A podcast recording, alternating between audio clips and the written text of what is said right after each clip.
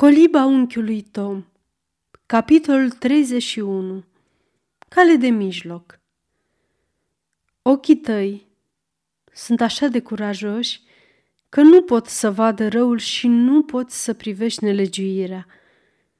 Cum ai putea privi pe cei mișei și să taci când cel rău mănâncă pe cel mai neprihănit decât el? Habacuc 1.13 Tom stătea în fundul calei unui vaporaș prăpădit și murdar, care urca pe râul roșu. Avea lanțuri la mâini și la picioare și o greutate mai mare decât lanțurile îl apăsa pe suflet.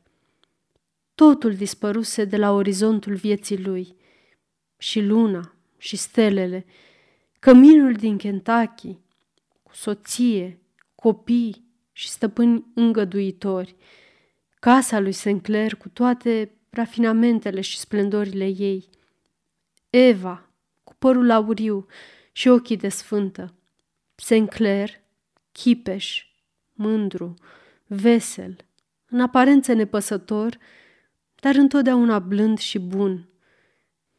Ceasurile de tihnă și răgaz, acordate cu îngăduință, duse erau toate – Trecuseră pe lângă el, spre a nu se mai întoarce, așa cum alunecau acum copacii și malurile râului.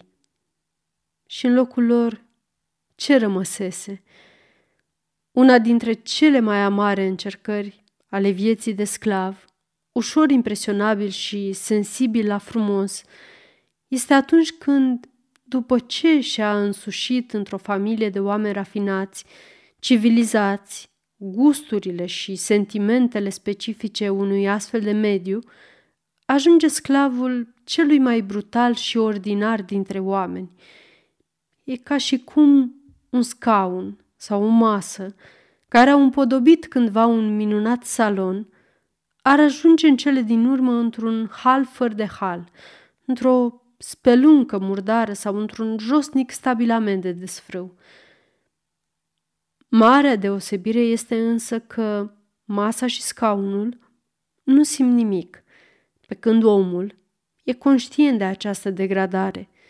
Niciuna din legile care îngăduie ca el să fie luat și socotit drept o proprietate particulară nu-i poate distruge sufletul și micul său univers personal, cu amintirile, iubirile, temerile și dorințele lui – Domnul Simon Legree, noul stăpân al lui Tom, cumpărase sclavi la mai multe târguri din New Orleans. În total, opt oameni. Îi dusese apoi doi câte doi, cu cătușe la mâini, pe bordul corăbiei Piratul, care se pregătea să pornească în călătorie pe râul Roșu. După ce îi împarcă și vasul se depărtă de țărm, Legree coborâ în cală și cu îngânfarea ce era caracteristică, începu să-i treacă în revistă. Se opri în fața lui Tom, care, în vederea vânzării, fusese îmbrăcat în costumul lui cel mai bun, de postav, și purta o cămașă bine scrobită și ghete frumos lustruite. Domnul Legree se exprimă cât se poate de concis. Scoală-te în picioare, Tom se execută. Scoate scravata aia! Stânjenit de cătușe, Tom începu să o desfacă. Legree îi veni în ajutor, trăgându-i-o de la gât cu o smucitură foarte puțin delicată. O băgă în buzunar. Apoi deschise geamantanul lui Tom, pe care îl mai scotocise odată, și scoase dinăuntru o pereche de pantaloni vechi, și o haină ruptă și propădită, pe care Tom obișnuia să le poarte la grajd. Îi desfăcu cătușele de la mâini și, arătându-i un loc mai retras, între lăzi, îi porunci. Du-te colo și pune hainele astea. Tom se supuse și în câteva clipe fu înapoi. Scoateți ghetele, porunci Legree. Tom făcu un tocmai. Na! îi spuse stăpânul, zvârlindu-i o pereche de ghete mari și butucănoase, cu care sunt încălțați de obicei sclavii. Pune-le pe astea!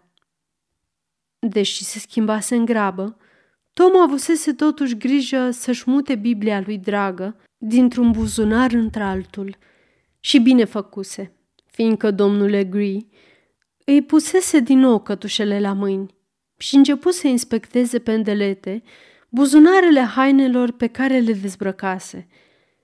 Scoase o batistă de mătase și o băgă la el în buzunar. Mai găsi câteva fleacuri pe care Tom le păstrase cu drag, fiindcă odinioară o distrase cu ele pe Eva. Se uită la ele, grohăind disprețuitor, și le arunca peste umăr, în apă. În graba sa, Tom uitase cartea de rugăciuni metodistă. Legree dădu peste ea și începu să o răsfoiască.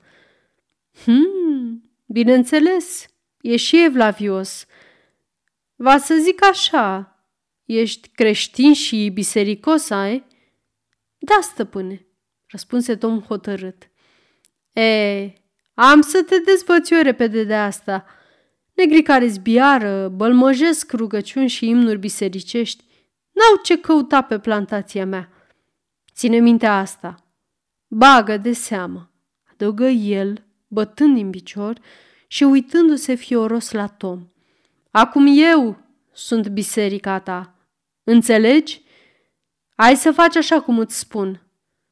Aceasta este o înregistrare Cărțiaudio.eu. Pentru mai multe informații sau dacă dorești să te oferi voluntar, vizitează www.cărțiaudio.eu. Toate înregistrările Cărțiaudio.eu sunt din domeniu public. Negrul nu rosti niciun cuvânt, dar în sufletul lui un glas răspunse nu. Și același glas îi repetă cuvintele unui vechi text profetic, pe care Eva îl citise adesea. Nu te teme, că te-am răscumpărat pre tine. Te-am chemat pre numele tău. Al meu ești.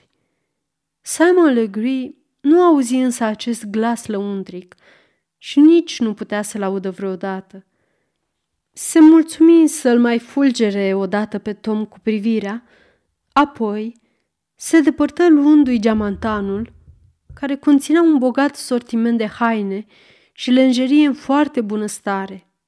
Imediat, în jurul lui se strânseră mai mulți marinari din echipaj, care făceau haz de negri care vor să facă pe domnii.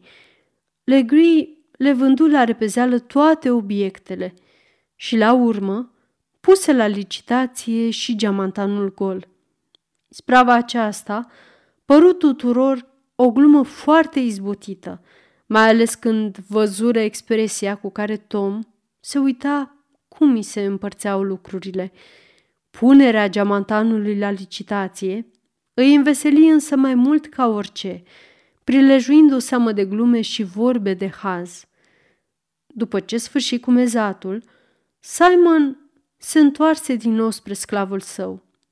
Vezi, Tom, te-am scăpat de orice bagaj de prisos. Ai grijă de hainele de pe tine ca de ochii din cap. N-ai să capeți așa curând altele. Eu obișnuiesc să atrag negrilor mei atenția – la mine pe plantație un costum trebuie să țină un an. Simon se îndrepta apoi spre Emelin, care era legată în lanțuri împreună cu o altă femeie. Curaj și voie bună, draga mea, spuse el, bătând-o ușor pe bărbie. Fata îi aruncă fără să vrea o privire plină de dezgust, de teamă și de ură, care nu trecu neobservată. Legree se încruntă și se uită furios la ea. Cu mine nu merg fasoanele astea, fetițo. Să faci bine și să fii veselă când îți vorbesc, auzi? Și tu, bătrână gălbejită, lasă mutra asta de mormântare și nu mai face pe grozava. Adăugă el, îmbrâncind-o pe mulatra care era ferecată în lanțuri alături de Emelin. Dându-se un pas înapoi, Legri strigă, Ascultați-mă cu toții! Uitați-vă la mine drept în ochii mei. Drept de tot. Așa, porunci el, bătând în picior la comandă. Privirile negrilor se ațintiră asupra lui, vrăjite, parcă de ochii verzi cenușii, care aruncau flăcări. Uitați-vă, zise el, încordându-și pumnul mare și greu ca un ciocan. Vedeți pumnul ăsta? Ia încercați-l, spuse el lui Tom, lovindu-l cu pumnul peste mână. Uitați-vă la oasele astea! Știți cum s-a făcut pumnul ăsta tare ca fierul? Pe spinarea negrilor. N-am întâlnit niciunul pe care să nu-l dobor dintr-o lovitură.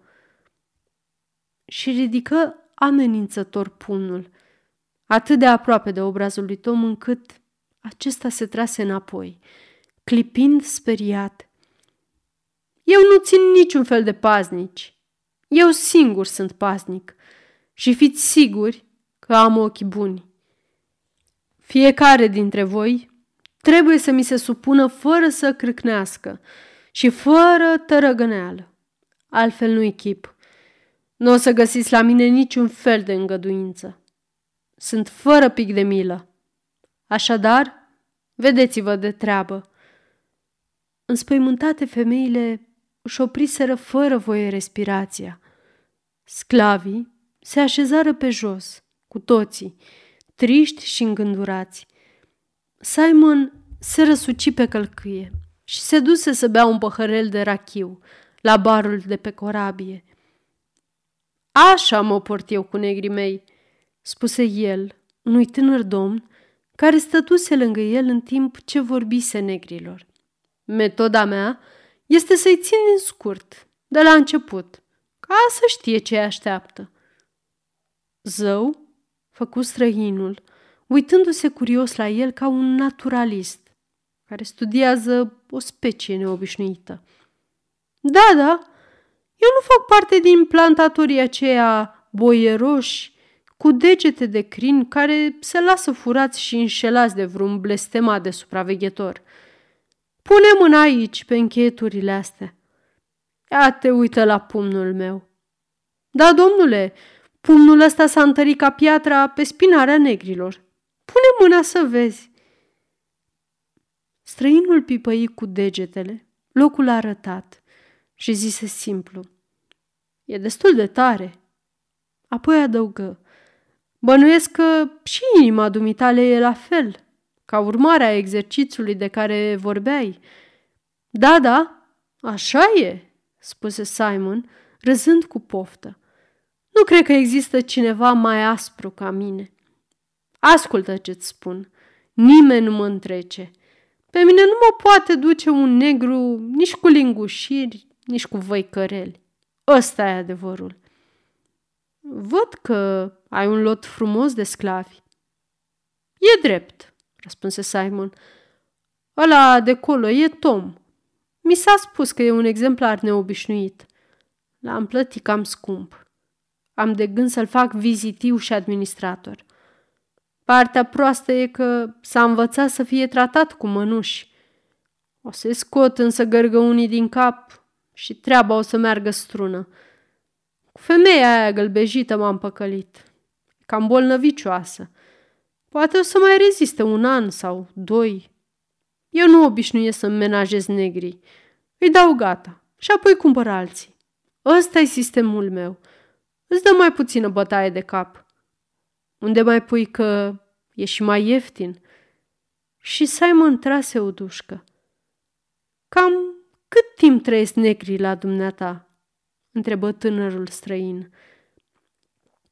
Nu știu. Depinde de conștiința fiecăruia. Indivizii mai voinici, șase-șapte ani.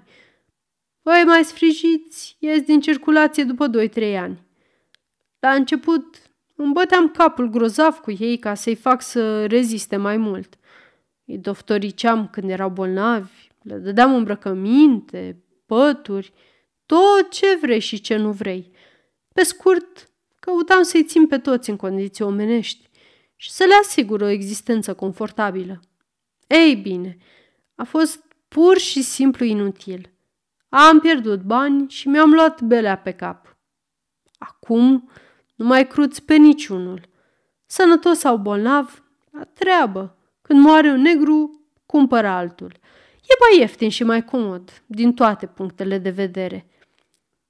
Tânărul se îndepărtă, se duse și se așeză lângă un alt domn care ascultase nemulțumit convorbirea.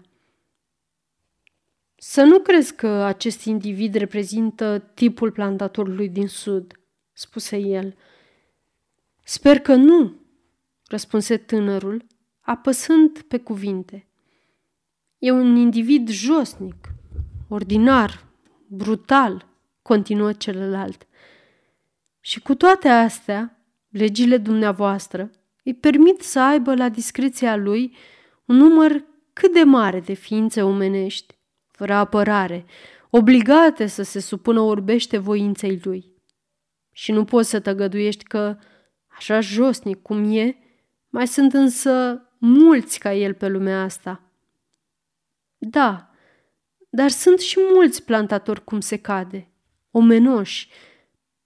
De acord, stărui tânărul, dar părerea mea e că dumneavoastră, cei cum se cade, cei omenoși, sunteți răspunzători de brutalitățile și fără de legile acestor ticăloși, căci fără autoritatea și solidaritatea dumneavoastră, întregul sistem s-ar duce de râpă într-un ceas.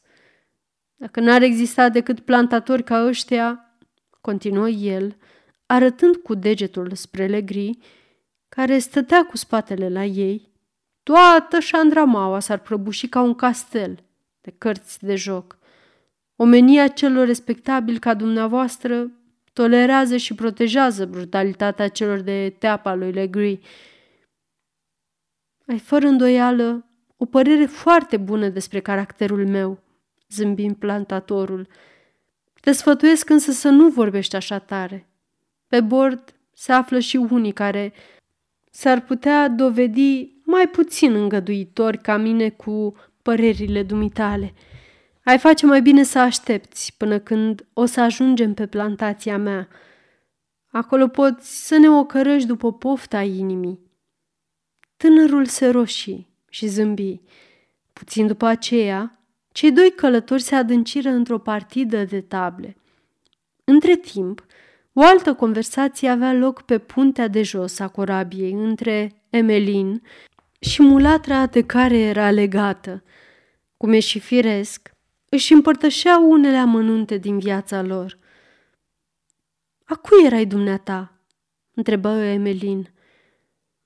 Stăpânul meu era domnul Ellis din uh, Levy Street.